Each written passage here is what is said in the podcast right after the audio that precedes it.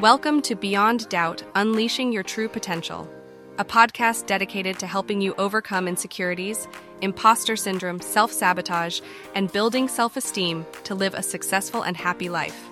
And now, introducing your host, Fearless Dennis.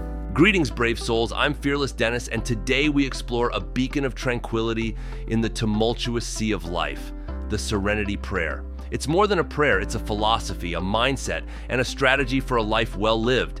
It teaches us the art of balance between effort and acceptance, change and resignation, action and serenity. This prayer is a compass that helps us navigate the often stormy waters of existence.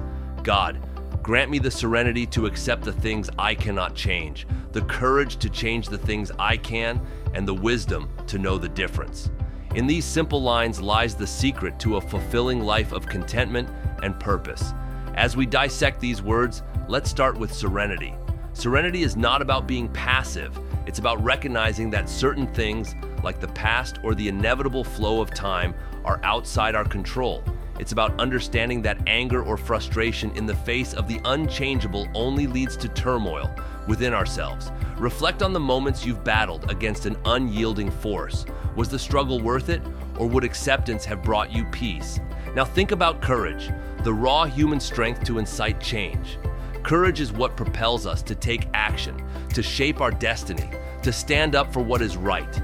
It's the energy behind every step we take towards personal growth, every boundary we set to protect our well being, and every leap of faith into the unknown. Consider the times when acting courageously reshaped your life's narrative. That power resides within you. And finally, wisdom, the golden thread that weaves through the fabric of our lives. Wisdom is the discernment to know when to embody serenity and when to display courage. It is cultivated from our experiences, our failures, and our triumphs. It's a knowing that comes from deep within and guides us in choosing our battles with grace. As we reflect, let's consider how we can apply the essence of the serenity prayer in our daily lives. How can we live with more serenity? Can we identify the things within our power to change and summon the courage to change them? Do we trust in the wisdom we've cultivated to tell the two apart? And with these thoughts, we prepare for the next stage in our journey building your support network, choosing the right circle. Our relationships can be our most significant source of strength, and choosing the proper companions for our life's voyage is paramount. Until we meet again, may you find serenity in your acceptance, courage in your actions, and wisdom in your choices.